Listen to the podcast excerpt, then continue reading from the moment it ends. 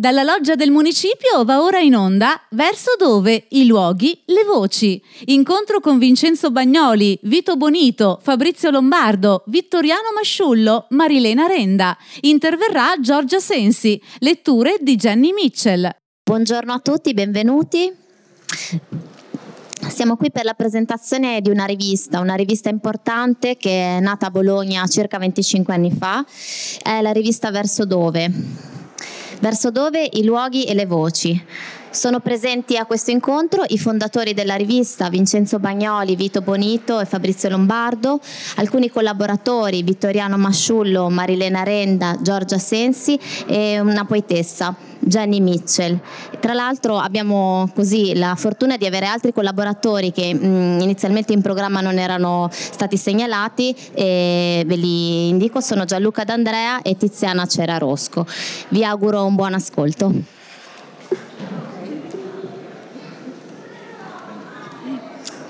Um. Hello, everybody. Good morning.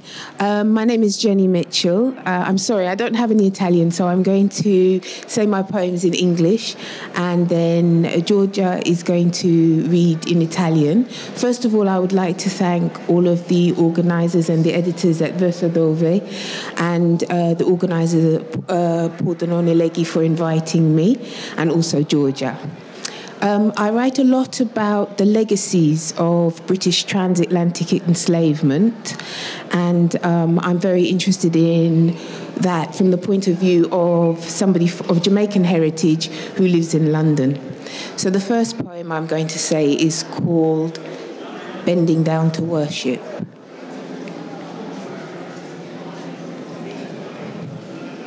Church Mary said her God was in the ground not Satan, but all the things that grew. And flowers were the gems upon his crown. She made a garden all around her house, a broken shack she called a palace where she reigned.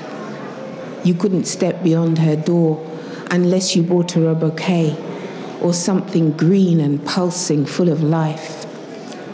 She filled each bowl and glass she found with blooms she called her jewels, though they were better as they gave a lovely scent. She tended to her tiny Eden till the flowers reached above her head, the colours bold against dark skin, so filled with shining light. Her head wraps were like floral wreaths, and every dress was made of faded flowers the age old blooms like bunches of mud. The days when she was forced to work out in the fields, she feared the sun might scorch her garden. She ran out of the cane the moment that the whistle blew and went to fetch pure water from the stream. Her flowers had to live as they were all the freedom that she knew. On nights when she was grieving, she went outside to kneel amongst the plants, bend her head and talk to God. He answered back by showing her another rock or stone she had to move, revealing yet more ground on which to grow more buds.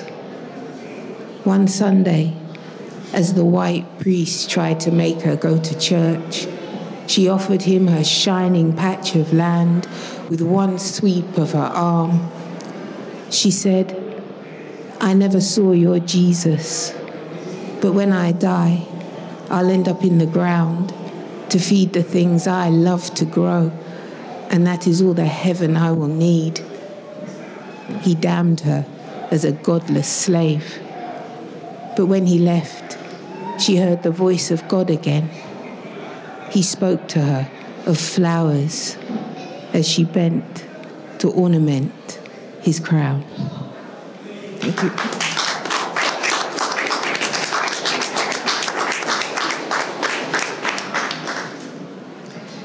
Um, Jenny ha introdotto la, la, sua poesia, io non vi eh, traduco tutto quello che ha detto, ma soltanto la, diciamo, la cosa più importante che è eh, il suo tema. Il suo tema è quello della schiavitù e il lascito della schiavitù. Quindi leggo la poesia che lei ha appena recitato.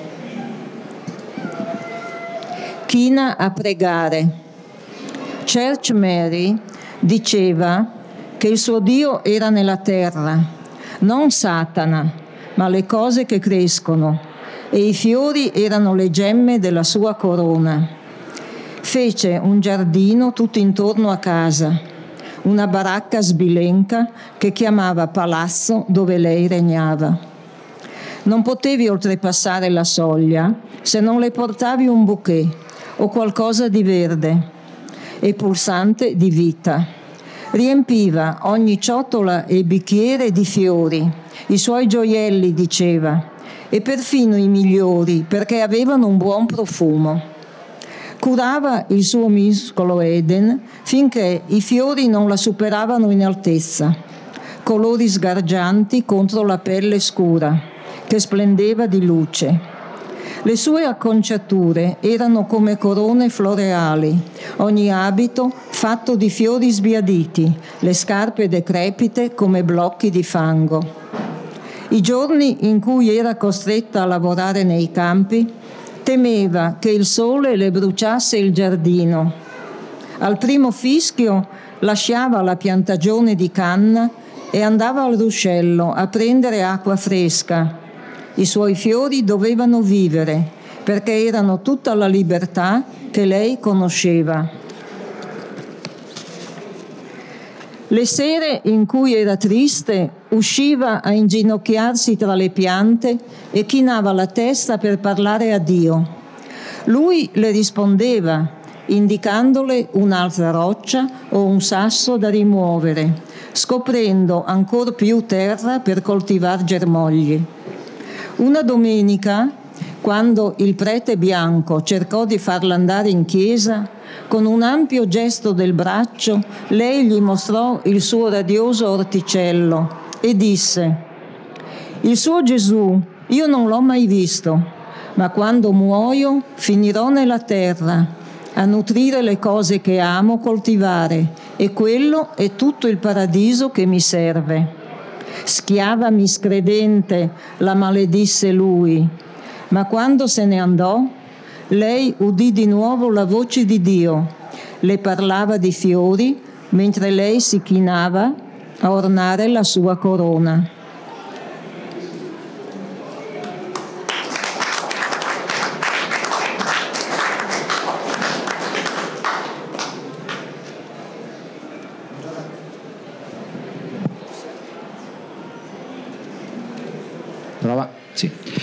Buongiorno a tutti, grazie a Pordenone Legge per eh, l'invito per la quarta volta nel, nel corso di questi anni. Pordenone Legge è per, liberi, per eh, Verso Dove una, una sorta di coordinata spazio-temporale in cui eh, riusciamo a collocarci nel tempo. Questa è la, l'occasione in cui riusciamo a presentare ancora una volta un nuovo numero. Sono passati 25 anni dal primo, ma è rimasta costante la volontà e la voglia di eh, verso dove di cercare eh, e scoprire cose e di ricercare e quello che sta avvenendo nel, nelle scritture contemporanee. Lo dimostra eh, Jenny Mitchell che eh, viene pubblicata per la prima volta in Italia da eh, Verso Dove e mh, mm, lo dimostrano le costanti ricerche sia dal punto di vista delle scritture eh, creative sia per la parte di critica che costantemente si interroga nelle pagine. Questo numero arriva per noi come una sorta di nuovo inizio per mille ragioni. La prima soprattutto è che finalmente verso dove, dove, dopo anni in cui in qualche modo si è mossa senza avere una distribuzione un editore, ricomincia con un editore che è Coromuni, un editore pugliese che dall'anno scorso ha inaugurato una collana di poesia che si chiama Rosada e che aggiunge una rivista eh, al, al panorama delle, delle proposte di, eh, di, scrittura sulla poesia. Eh, questo speriamo ci permetta da eh, Pordenone, questo numero è proprio uscito tre giorni fa eh, dalla, dalla, tipografia, di raggiungere il più possibile eh, le, la distribuzione, che è stata forse la parte più eh, manchevole di, di, questi 25 anni. Ehm, certamente la rivista è cambiata, dicevo 25 anni, cambiamenti, eh, è cambiata nel, eh, in alcuni elementi grafici, in alcuni elementi eh, progettuali, ma sostanzialmente c'è un filo comune che la lega, che la, la rende un, uh, un, un pezzo del, de, de, del percorso de, delle scritture di questi anni. Questo numero, eh, il 21, eh, proviamo a raccontarvelo oggi in, questa, in questi 45 minuti eh, insieme ai redattori che l'hanno fondata e che continuano a scriverne e insieme a degli amici, degli, degli autori che hanno eh, e che sono forse la cosa che più ci interessa, questa rete costante di relazioni che la rivista ha permesso di, eh, di, di, di costruire in questi anni. Quindi partiamo a raccontarvi questo numero, eh, chiedo a Marilena Renda di raccontare affrontare la parte sulla traduzione e poi gli altri amici della redazione vi dicono il resto. Grazie. Eh, io ho il compito di parlare della traduzione eh, per, perché è uno del, degli elementi fondanti di Verso Dove fin dall'inizio e mh, mm, la traduzione è fondamentalmente un, un, gesto di apertura verso le, le scritture altre, le scritture straniere. In questo caso, in questo numero sono, ci sono parecchi esempi e sono degli esempi molto molto belli secondo me, eh, cominciando da Paul Celan di cui eh, parleremo anche dopo, da Kiefer e ha una serie di eh, appunto scritture femminili come appunto quella di eh, Jenny Mitchell e come ehm, per esempio Louise Gluck che è presente in, in, questo numero con una traduzione da Averno. Ehm, ci tenevo particolarmente a tradurre, Jenny, a tradurre Louis Gluck perché è una, uno dei maggiori poeti americani e non è tradotto in italiano, eh, c'è soltanto un libro che è ormai fuori commercio, quindi era anche un, dire, un gesto di speranza nei confronti del, degli editori italiani eh, per dire eh, accorgetevi, ci sono delle, delle, cose veramente importanti che aspettano di essere eh, tradotte.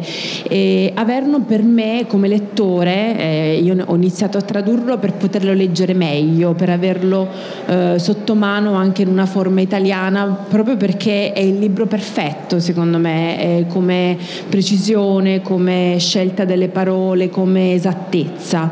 E, mm, e, si inserisce nella tradizione del, del, viaggio all'oltretomba perché appunto eh, è la storia ovviamente come, come potete immaginare la storia di Proserpina che viene rapita da Ade che la porta all'inferno per farne sua moglie e, e Cerere e, eh, protesta e, e, alla fine riesce ad averla con sé per eh, sei mesi l'anno.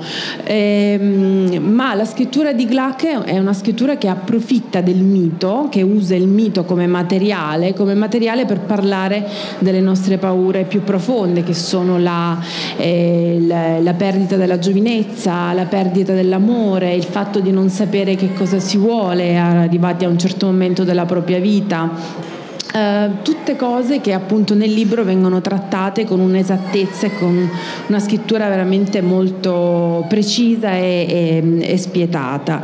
E diceva Diane Arbus, eh, la cosa che preferisco di più in assoluto è andare dove non sono mai stata e quindi eh, Gluck in questo caso mi sembra, cioè, mi sembra proprio l'esemplificazione di, questa, ehm, di questo, di questo aforisma perché appunto ci porta in posti sconosciuti ma eh, in posti anche inquietanti ma eh, sempre interessanti così come per esempio eh, Teje Silverman, anche lei la traduciamo in questo numero con un libro che uscirà probabilmente l'anno prossimo nel, nel, negli Stati Uniti che si intitola Now You Can Join the Others.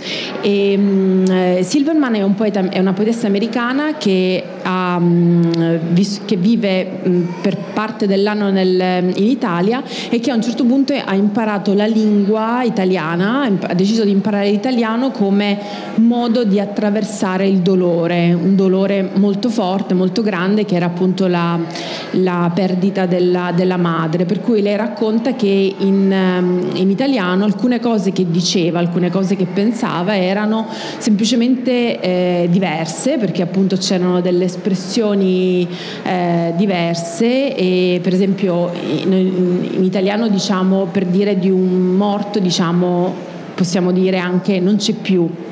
In inglese mi raccontava, raccontava, questa cosa, noi non lo possiamo dire, quindi diciamo, le, le, ha deciso di eh, abitare anche nell'italiano come modo per lenire un, eh, un dolore e nel, in una poesia che mm, eh, appunto abbiamo tradotto lei dice in italiano esiste un tempo per dire un passato così passato che molti dimenticano come usarlo quindi eh, il passato remoto è il passato che è presente anche in altri testi, del, del, mm, in altri testi appunto come per esempio il bellissimo racconto di Francesca Rimondi, Amanda, che è, diciamo, è nella sezione letteratura italiana, nella sezione letteratura, e anche nella poesia di Jenny Mitchell che abbiamo, che abbiamo sentito. E, Jenny Mitchell ci ha dato delle poesie che, abbiamo, che appunto Giorgia Sensi ha, ha, tradotto e in contemporanea eh, sta uscendo, appunto è uscito questo libro che si chiama Her Lost Language che è andato molto bene, insomma che il, queste poesie sono, hanno avuto una, una, un'ottima eco nel, nel Regno Unito e come ha detto appunto Sensi, il, il tema del, di Mitchell è la schiavitù quindi anche qui un retaggio familiare molto pesante, mi verrebbe da dire qual è un retaggio familiare che non è, che non è pesante e, e, quindi raccontano di, eh, di questo, mh, dello schiavismo britannico. In una delle poesie che abbiamo tradotto c'è una bracciante schiava, lei dice questa è l'ultima bracciante sul cui corpo sono segnate, sono, ci sono delle parole parole che raccontano le sofferenze della, eh, della sua vita. Questo mi ha fatto ricordare in realtà il lavoro di Tiziana Cerarosco perché eh, le sue immagini, eh, Tiziana sta facendo un lavoro tra, eh, appunto, tra scrittura e immagine che dura ormai da diversi anni. E nelle foto che vedrete all'interno del numero vedrete il suo corpo che è un corpo che porta anche lì i segni di eh, di tutte le cose che, eh, che ha attraversato, che anche il suo linguaggio ha attraversato. E ci tenevo a dire due, due, ultimissime parole su Maggie Nelson, anche lei abbiamo tradotto eh, in questo numero da questo libro molto bello anche lui non tradotto in italiano, quindi eh, editori fatevi avanti, che si chiama Bluets. Bluets è un, un libro stranissimo perché è, è, un libro a metà tra la poesia, il saggio, il, eh, è un saggio filosofico direi, però in forma poetica, anche questo racconta l'attraversamento di un dolore e viene dopo, anzi no, in realtà è stato tradotto in italiano, in italiano è stato tradotto solo Gli Argonauti, che racconta invece la, l'esperienza della transessualità del marito. Eh, quindi è un libro interessantissimo, se vi capita eh, andatelo sicuramente a, a vedere. Gli Argonauti è stato tradotto dal, dal saggiatore e, ma anche appunto sul desiderio, sullo sguardo femminile, sono temi che ritornano anche in Blues che sono dei piccoli frammenti, dei piccoli saggi. E quindi sono tutte esperienze, tutte scritture che, come ci piace a noi, si, si pongono all'incrocio di luoghi, generi, esperienze diverse a raccontare un apprendimento dello stare al mondo. E questa cosa ci è piaciuta molto.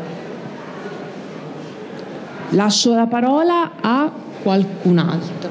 La prendo rapidamente io solo per dire per ringraziare Marilena per questa introduzione approfondita ai contenuti della rivista e eh, per chiedere a Jenny di leggerci, torniamo ai testi, quindi di leggerci nuovamente le sue meravigliose poesie. Posso chiedere, posso chiedere um, la poesia, non mi ricordo come si chiama quella che ho citato. Eh, uh, yes, yes. Uh, another vision of the goddess. Yeah, another vision of the goddess. Yes. Okay. Um, thank you very much. This one is called Another Vision of the Goddess. The midwife paid to lay out the dead, saw the last field hand to be enslaved, was not just lined with age. There were words, distinct as moles. A whole book of female parchment opened up beneath the neck. The face was plain brown paper scrunched too small the corpse was underfed, but the words were fat and curling bold. My father and our country etched on her right shoulder. My children sold across the left. A cave spelt out on a sagging breast, a winding path on the other. Then placed beneath them both, a hill ran down to a bush. I loved a man who loved me too, was scrawled across her gut. Him killed in Cain, I hid was caught. These words were placed on both her legs, along with the names of all her masters, the fields she had to work. Her knees looked swollen, as if water dripped on paper dried. The letters spelt out punishment, a rape. I ran, was written on one shin, the other was left blank. It did no good, was printed across both feet. There was nothing written on her back, the spine immaculate. Then dipping down towards her waist, the boldest script of all. My mother prays with me at night. The midwife gave her word, but struggled to explain how all this writing disappeared.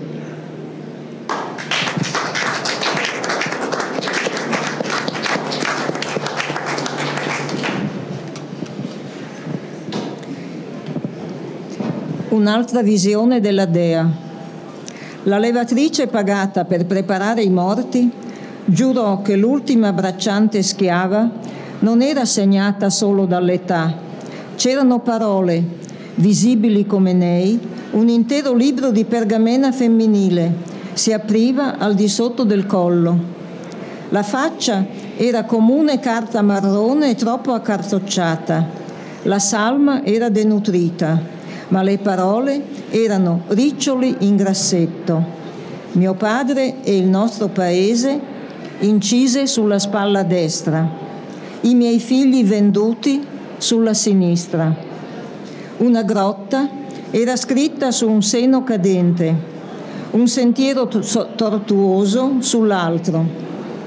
Sotto entrambi le parole. Una collina scese giù verso un cespuglio. Amai un uomo, riamata, era scribacchiato sul ventre. Lui ucciso tra la canna, io nascosta, catturata, si leggeva su entrambe le gambe insieme ai nomi di tutti i suoi padroni e dei campi dove aveva lavorato. Le ginocchia erano gonfie come carta imbevuta d'acqua, asciugata. Le parole dicevano punizione, stupro. Corsi era scritto su uno stinco, l'altro non aveva parole. Fu inutile, era stampato su entrambi i piedi. Sulla schiena non c'erano scritte, la spina dorsale immacolata, poi scendendo verso la vita, la scritta più audace di tutte. Mia madre prega con me di notte. La levatrice diede la sua parola, ma non riuscì a spiegare come le scritte fossero sparite.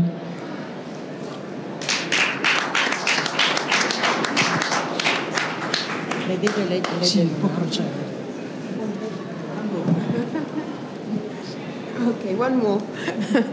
um, this one is really about the way that uh, contemporary Jamaica has been really quite damaged by the legacies of enslavement, and it's called On a Jamaican Road. He left them all to suffer with the heat inside the rust baked country bus, ran towards the water falling, foaming from between two giant rocks. He threw aside his shirt, kicked off his boots, kept his trousers on. The battered hat stood high, pushed back by long escaping dreads. As soon as he went near the water, his darkly muscled back turned slick. His chin held down. He offered up a prayer until the fall became a cross between two mighty boulders. It turned into a crystal, melting with the colors of the sun. So luminous, and yet it sounded like a fright of doppies calling to themselves.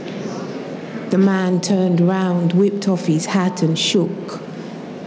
Shards of water rent the air.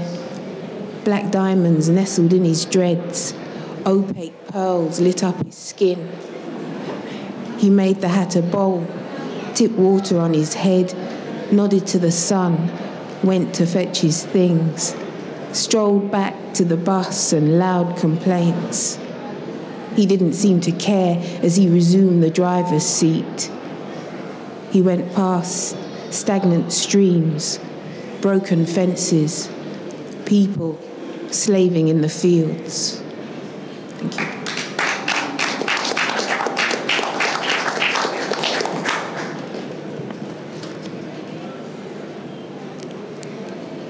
su una strada della Giamaica. Li lasciò tutti a patire il caldo dentro il bus di campagna arrugginito. Corse verso l'acqua schiumosa tra due rocce giganti. Buttò via la camicia, scalciò via gli scarponi. I calzoni li tenne. Il cappello malconcio stava su ritto, spinto all'indietro dai lunghi rasta sfuggenti. Come si avvicinò all'acqua, la schiena scura, muscolosa, diventò lucida. Col mento abbassato offrì una preghiera finché la cascata non fu una croce tra due massi potenti. Divenne cristallo fuso, coi colori del sole, luminoso, eppure pareva il suono pauroso di spiriti che si chiamano. L'uomo si girò lanciò via il cappello e tremò. Schegge d'acqua lacerarono l'aria. Diamanti neri gli si annidarono nei rasta. Perle opache gli illuminarono la pelle. Fece una coppa del cappello, si rovesciò l'acqua in testa, annuì verso il sole, riprese le sue cose, tornò al bus tra forti proteste. Lui non parve curarsene mentre riprendeva il posto alla guida. Oltrepassò corsi d'acqua stagnanti, recinzioni spaccate, gente che sfacchinava nei campi.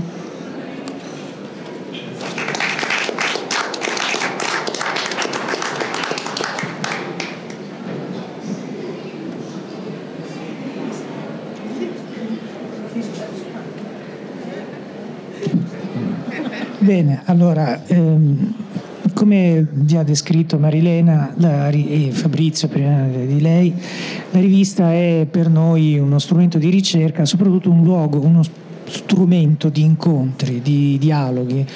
Ehm, molto spesso nelle pagine della nostra rivista ospitiamo confronti e dialoghi anche tra linguaggi artistici diversi tra media diversi e eh, in questo numero in particolare abbiamo da un lato chiesto ad alcuni scrittori di raccontarci il loro rapporto con lo spazio, con i luoghi.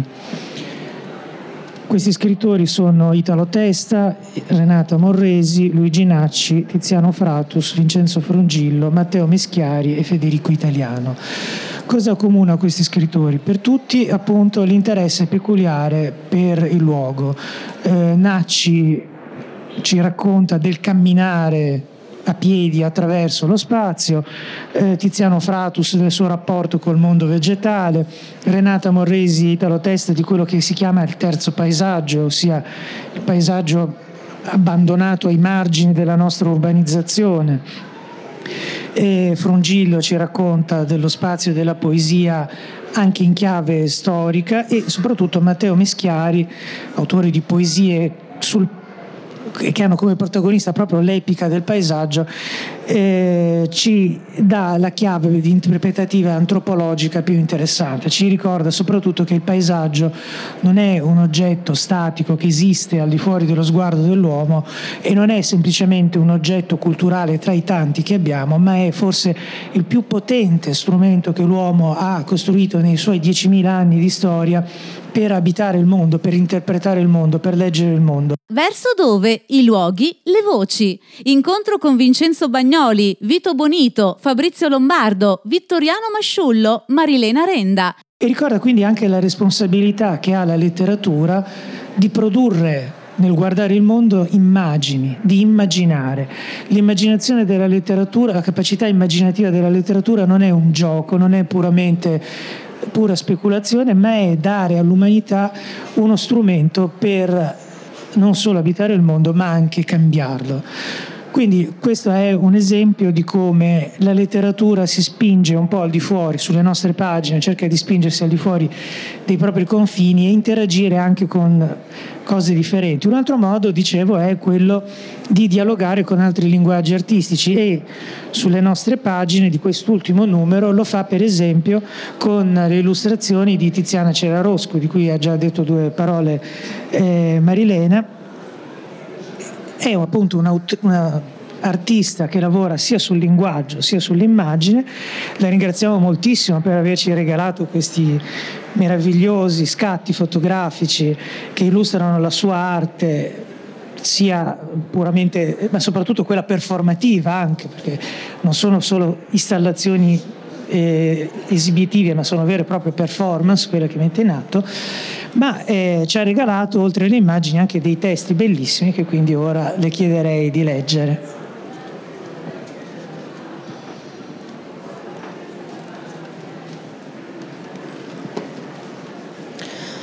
Allora, questi testi si intitolano Il Bardo, che per alcune tradi- tradizioni è quel periodo che va da quando il corpo muore a quando poi riesce a estinguere tutto un eco della vita che ha avuto prima per trasformarsi. E per me è un discorso sul linguaggio.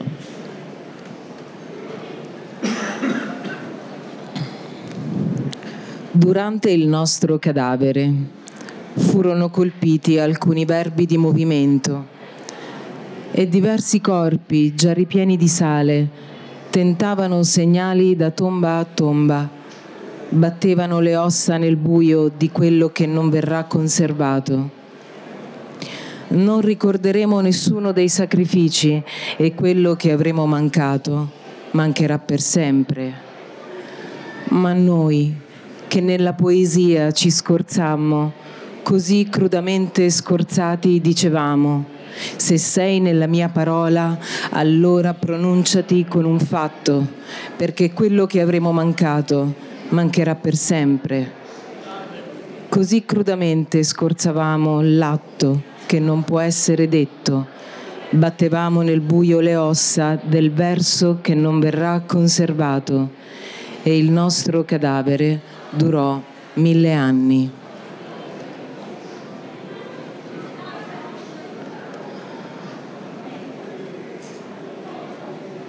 Un cane fiutava una particolare qualità del sangue del sangue all'ultimo stadio. Il dio Iena interveniva dopo lo spellamento del corpo. L'ombra dice che il dio crudo vuole il corpo crudo e che chiama questo essere nel vero, che richiama il vero per principio di soffocamento. Fissa l'oscurità, mi dicevo, fissa l'oscurità e non l'ombra. L'ombra inventa i sosia, ma noi che cerchiamo l'osso che va scavato. C'è un punto di contatto, dissero i padri, noi scaveremo quel punto. Noi non vogliamo un discorso rassomigliante, vogliamo un nome. In queste parole si concentrarono molte difficoltà. Ci venne chiesto di sacrificare la lingua lunga fino alla radice, dissestare la mascella e scorgerne la successione dei fascicoli e quaderni, la successione delle nostre formulazioni atone. Furono sacrificate le preghiere e il nome delicato dei figli che pareva intoccabile. Il nome dei figli strappò molti lembi e lo svuotamento estinse uno dei tre soli all'orizzonte. Ma dal centro della tragedia, dicevano, appare il Dio nascosto, quindi scava e fissa l'oscurità, fissa l'oscurità e non l'ombra. L'osso va scavato fino al punto di contatto, dicevano, ma come chiameremo questo punto in cui ci incontriamo perché non esistiamo? Non volevamo un nome, un cane fiuta una particolare qualità del sangue all'ultimo stadio della parola, un osso lanciato dall'altra parte del fiume. Uno di noi disse che il tempo si sarebbe vendicato con l'Eterno, poi è scomparso.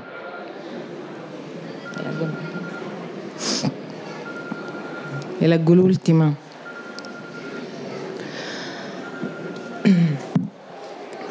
La parola grave non aveva svolta e il trauma fece il suo dovere. Coprì il lago con un livido e colammo tutti del siero sulla neve. Venne poi il tempo della comparsa meno decisiva e l'estraneo abbandonò anche lo spellamento delle colline circostanti. Nessuno sorvegliava l'intrattenimento del corpo morto. Solo alcuni di noi ripetevano un nome che avevano imparato da bambini, senza suono, una mimica a cui cadeva il muscolo e si decise per l'abbreviazione di tutti i nomi in Dio. Dire Dio per dire tutto. Una smagliatura al bordo delle bocche di chi ancora riusciva a pronunciarlo. Più mi nutrirò di Dio, dicevo, più sarò sacrificabile dire Dio per dire tutto. Se la verità incontrasse l'errore, chi dei due potrebbe divorarselo? Grazie.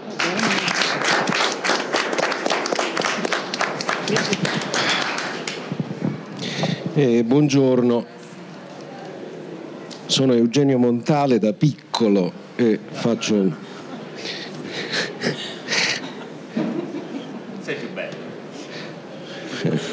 insomma. E, no, descriviamo un po' il numero, eh, perché questo è un numero estremamente importante per noi come è stato detto ricominciamo anche con un editore, ma perché ha un esordio eh, con Paul Celan, è un Paul Celan inedito eh, non, non, so se diciamo, ci capiamo. Da un lato abbiamo insomma, testi eh, note a margine del, del discorso sul, sul, meridiano di Paul Celan che Anna Rusciatte e Domenico Brancale ci hanno tradotto e a controcanto nella parte della prosa ci sono i taccuini di Ansel Kiefer eh, che è uno dei più grandi viventi artisti, pittore e scultore che peraltro diciamo, in una sorta di dialogo ovviamente immaginario, insomma ideale con Paul Celan eh, ha prodotto lavori bellissimi e i taccuini anche questi sono inediti in Italia eh, e la Rusciate ce li ha tradotti.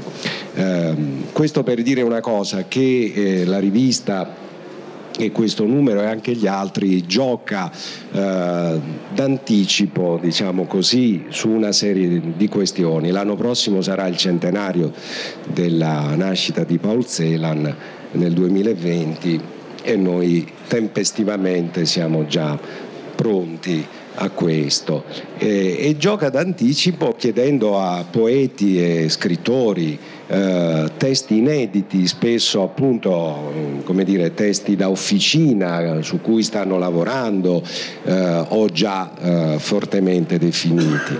Ehm, qui il numero è corposo, tra l'altro appunto con nella sezione poesia eh, alcuni eh, Azzurra D'Agostino che aveva già collaborato con noi, c'è Gianluca De Andrea che poi farò, eh, a cui passerò la parola per leggere, ma ci sono, e Tiziana che abbiamo ascoltato, la nostra, come dire, eh, diciamo piccola prospettiva periferica è quella eh, di mettere a confronto, di fare, eh, come dire, giocare, giocare, dialogare, anche confliggere linguaggi a volte forti diciamo, magniloquenti per certi aspetti come quelli di Tiziana con la poesia dialettale, con una prosa, una poesia più diciamo, lanciata verso la prosa. Quello che ci interessa fondamentalmente, uno è che i testi siano belli, insomma è il criterio fondamentale, non, non esiste un'altra che ci piacciono e che in qualche modo, eh, come dire, spingano sempre un po' più oltre mm, in, un, in, una, dire, in un viaggio eh, immaginario ma anche reale di 25 anni eh, il passo della rivista, lo, lo, insomma, lo muovano nelle direzioni più, più diverse, non, non, non, non, abbiamo una parrocchia, non, ne vogliamo, non siamo né appunto non difendiamo nulla, siamo degli amici anche abbastanza sbrintellati anche per l'età ormai eh, che continuano anche a divertirsi eh, molto a fare questa rivista. Eh, eh?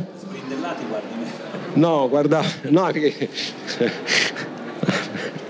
eh, e la parte della narrativa, insomma, ci sono anche eh, c'è un, un, testo di Filippo Tuena che insomma è un autore di peso ehm, estremamente a suo modo sperimentale, a suo modo dico perché non si ferma mai su una scrittura eh, non si siede mai sulla propria scrittura, così come poi compaiono nella sezione narrativa e lì mh, è la, il concetto anche molto mobile di narrativa da Maggie Nelson a Ansel Kiefer, a Francesca Rimondi, a Ilaria Palomba. Eh, questa è la nostra, insomma, detta in, eh, così molto rapidamente, è un orizzonte mobile, un paesaggio eh, mai definito, mai definitivo soprattutto eh, finché ne avremo la forza e un tentativo anche di ribaltare senza dirlo eh, dei, dei, dire, delle acquiescenze della poesia contemporanea, insomma il paesaggio della poesia contemporanea italiana eh, è estremamente variegato ma con eh, dei paesaggi a volte molto fermi, mm, molto fermi, molto, mm, come dire, ci si assesta, ci si accomoda in certi modalità della poesia che siano quelle più prosastiche, eh, per intendersi una linea lombarda, o quelle più sperimentali, ehm, diciamo post balestrini, post sanguinetti eh, e ci si siede lì, un po' si muore anche seduti in quel modo, eh, sdraiati, seduti, insomma più di tanto non, non, eh, noi che siamo anche come dire, una banda di, di così, simpatici eh, cialtroni eh, e quello che ci piace è una profonda ironia verso la poesia, verso noi stessi, eh, molto forte, un'ironia molto forte che è, è, indice di estrema serietà, ecco, mettiamola in questo modo, ma mai, mai prendersi sul serio fino alla fine perché sennò si muore in anticipo. Eh, questo facciamo. A questo proposito lancio Gianluca eh, D'Andrea che era qui e l'abbiamo immediatamente eh, cooptato a una lettura di testi inediti, eh, questo cerchiamo soprattutto di eh, di fare, insomma, di pubblicare testi inediti. Grazie. ringrazio la banda di simpatici cialtroni, ringrazio il piccolo Montale e ricordo un'altra cosa, che comunque l'attenzione di questa banda di simpatici cialtroni è rivolta anche alla poesia più giovane e abbiamo ad esempio uno dei, degli ospiti comunque che è Stefano Modeo e che è sicuramente una voce giovane tra le più interessanti comunque del, del panorama. Adesso vi leggo le poesie che avete comunque simpaticamente inserito ne, nella rivista di cui sono chiaramente orgoglioso di far parte perché mi sento anch'io un simpatico cialtrone insomma ehm, la prima, eh, prima si parlava di Vincenzo Frungillo, il saggio sulla storia, anche per me comunque la tematica storica diventa eh, di nuovo importante in poesia. E queste tre poesie scelte appunto da, mh, mm, dalla mm, redazione di Verso Dove da inserire eh, per questo numero parlano attraverso questo gioco con la cronaca di questi anni recenti, provano a parlare nuovamente della storia. La prima poesia si chiama Briscola in Florida ed è stata scritta uh, nel 2016 a ridosso delle elezioni, ultime elezioni presidenziali statunitensi. Eh, mentre facevo delle ricerche ho scoperto che Trump eh, significa briscola anche italiano, cioè una delle traduzioni plausibili possibili potrebbe essere anche briscola eh, in italiano. E a ridosso di quelle date, nel giugno appunto 2016, eh, Omar Matin eh, trucidò 50 eh, persone in un locale gay di Orlando, forse qualcuno se lo ricorda. Da qui nasce comunque diciamo, il, lo sfondo della poesia che appunto si intitola a causa di queste motivazioni Briscola in Florida. Perché possa perdere aderenza da me, dal mio ritmo sbilenco e forsennato e da te mondo scisso, ilare, briscola che aspetta la mano vincente. A Orlando ci sono parco giochi per famiglie e bei locali gay. E come in tutta America, etnie, incroci, melting, multi, eccetera. A 200 km di distanza, una città di provincia dove è bene fare bodybuilding, smussare gli angoli del proprio ego e farlo entrare nello specchio e poi, si spera, per sempre, ma sempre è un attimo, nella memoria collettiva. Ci sono fenomeni di massa, ma la massa è un caso, e fenomeni individuali, ma l'individuo è un caso perché è inesistente e implicato saldamente alla propria scissione. Ci sono le sigle che tentano di identificarci, gli schieramenti politici, le possibili matrici ideologiche dei fatti dell'uomo. Si intravede che la briscola in Florida andava riconsiderata. Infatti non si sa come manipolarla perché si dimentica che l'uomo è un incrocio di incongruenze che possiamo parlare e combattere per continuare ad ammettere la nostra casualità e non è poco. Sempre in quel periodo poi ho scritto anche questo Pax, proprio il titolo Pax nel senso di Pax Pacis, di pace, ma riflettevo sulle Pax, cioè il, la possibilità comunque delle convivenze civili, eccetera. Difatti è un acrostico che gioca proprio su, su questa omofonia. Perché una volta il sesso era discrimine, amava finché poteva innamorarsi chi, riconosciuto tra pari, imponeva sogni e paure familiari, rendendo permanenti le proprie ossessioni. Arrivavano i figli, pace ai loro critici investimenti sessuali, sintomi peccaminosi o divergenti. Poi iniziammo a pensare a sogni ancestrali, a scambi omosessuali che si allargarono l'adolescenza. Sogni pacifici che sognavano il piacere. Prego, la memoria, di non farmi dimenticare amici e prossimi di masturbazioni collettive. La prima mano a farmi uomo sarà quella di un uomo, il sesso è dopo. Prima la complicità nel piacere, o meglio amore, necessità, impulso, conoscenza. Pace alla famiglia, sottilissima figlia di un percorso, precipizio. Senza sentire lo stesso sesso, conoscere una finzione, un crollo ambivalente che copre la propria ambiguità. Pace sia per chi si denuda alla sua alterità. E infine una um, poesia che riguarda un po' una riflessione, ahimè, amaramente ironica, su quello che è comunque, ormai eh, bisogna dirlo, il cimitero dei morti che è diventato il nostro splendido mar Mediterraneo. E c'è un esergo da Federico Hinderman, noi a noi stessi morire e ci rinnova il silenzio. La poesia è iterazione e noia nel ciclo della morte. Forma ciclonica della morte, ciclica, che ripeti le date per riprodurti e rigenerarti senza bisogno di nuove invocazioni. Hai evitato le preghiere di tanti, hai disciolto altre quattro centinaia di cuori nella zuppa salmastra del nostro mare tra le terre. Numero tondo, se aggiungiamo 800 e spostiamo di un anno il 18. Grazie, gioco maligno, che ritorni e dissolvi l'attesa esasperante che avrebbe atteso queste anime che trovano giusta requie al loro cammino selvaggio, imposto. A quanto ammonti il numero dei morti non smonta il numero esondante dei sopravvissuti, in attesa di osservare con svelto stupore e dare un nome al prossimo ciclone. Grazie.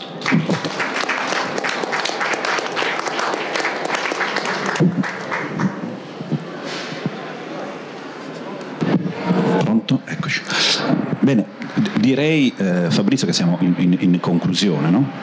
E allora, eh, brevemente, mh, intanto nel ringraziare tutti i partecipanti a questa presentazione, volevo riallacciarmi, ma in maniera veramente molto veloce, al a quanto diceva Vito, eh, noi stiamo presentando una rivista che è in un momento importante perché eh, abbiamo risolto eh, alcune questioni legate anche alla distribuzione e quindi eh, questo anche in parte un nuovo inizio e eh, lo si fa con un numero veramente eh, straordinario e ricco. Però Volevo eh, appunto nel presentare la rivista eh, sottolinearne un aspetto che, che Vito ha anche già messo in luce, cioè il fatto che questa rivista eh, sia eh, animata da una ehm, grandissima complessità e eh, varietà di temi.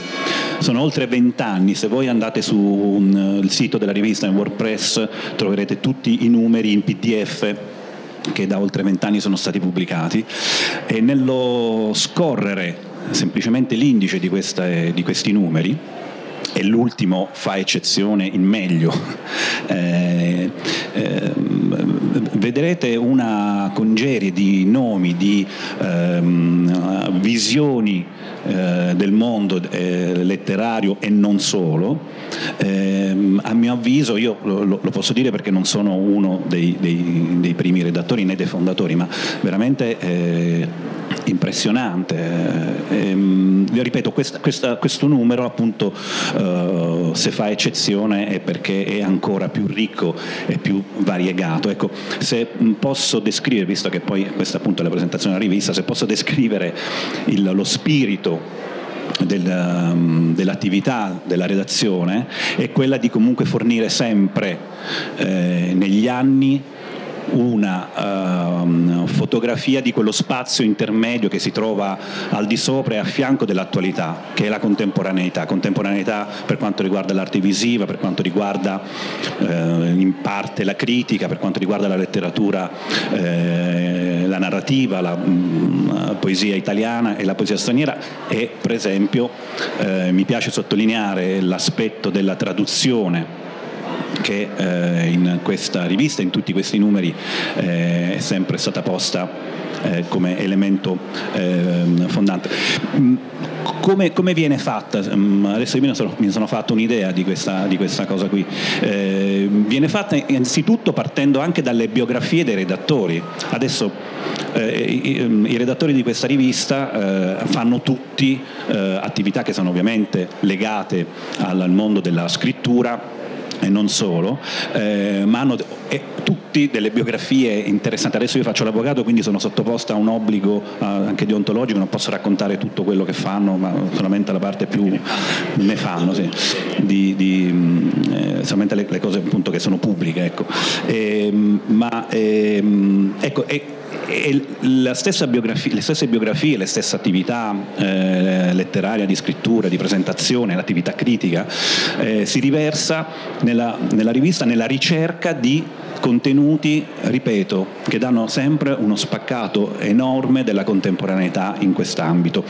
E noi chiamiamo questa cosa, con, eh, anche perché vi è un aspetto ideologico di un certo tipo, che mi piace sottolineare, anche se voi con un certo pudore non l'avete detto, ehm, lo fanno eh, appunto con una ricerca continua di, eh, ricerca continua di, di, di scritture, di manifestazioni eh, della scrittura eh, estremamente, estremamente variegato e, e anche complesso in questi numeri e in questo, in questo, ma anche appunto diciamo in tutti gli altri troverete eh, inediti, troverete ehm, giovani autori, troverete autori affermati che comunque pubblicano cose nuove ehm, nella rivista. E noi chiamiamo tutto questo un po' scherzando incredibile coerenza, cioè questa rivista secondo me è animata da un'incredibile coerenza, incredibile perché non è vera. E comunque quando questa si avvera è molto tenace, è molto tenace e sottolineava Vito anche la, l'aspetto dell'essere indipendenti.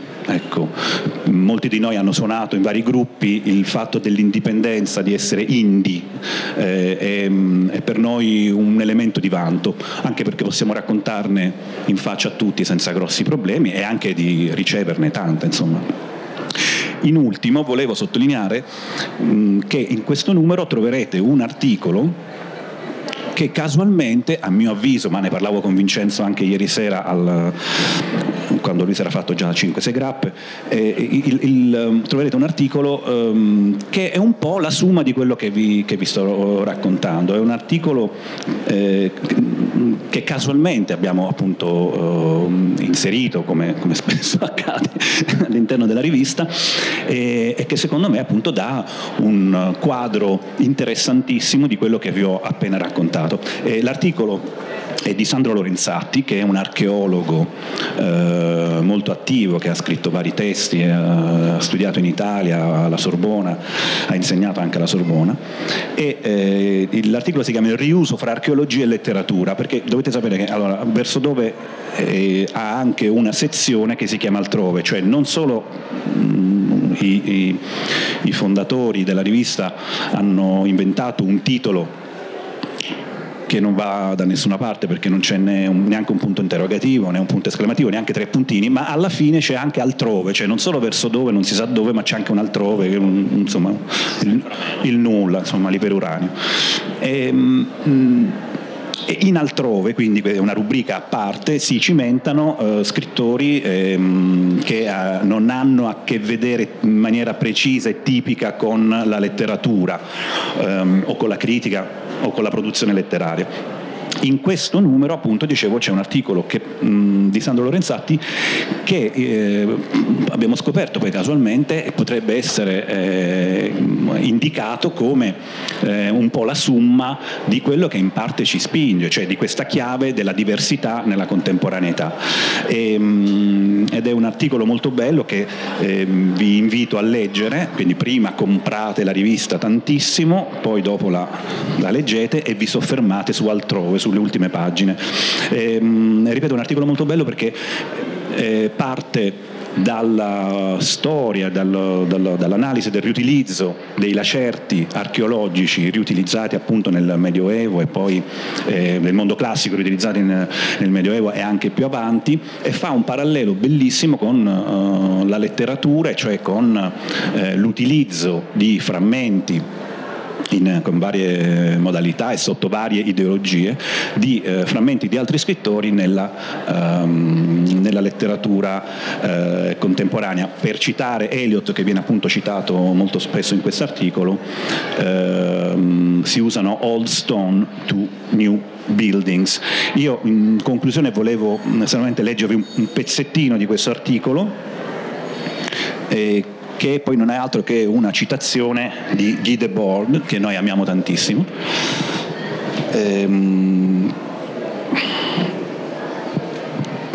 perché è una citazione interessante anche se radicale. Ehm, scrive Sandro Lorenzati, la componente politica nell'utilizzo di Müller, peraltro da noi pubblicato in altri numeri, nel détournement si deve porre in relazione alla stessa pratica, così come formulata da Guy Debord nel 1956 nel manifesto situazionista Mode d'emploi del détournement in cui si giungeva a rivendicare ai fini della propaganda partigiana l'uso indiscriminato del patrimonio letterario e artistico dell'umanità.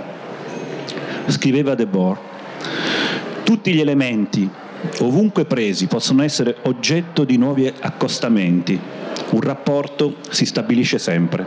L'interferenza di due mondi sentimentali, il confronto simultaneo di due espressioni indipendenti superano i loro elementi primitivi per produrre un'organizzazione sintetica di efficacità superiore.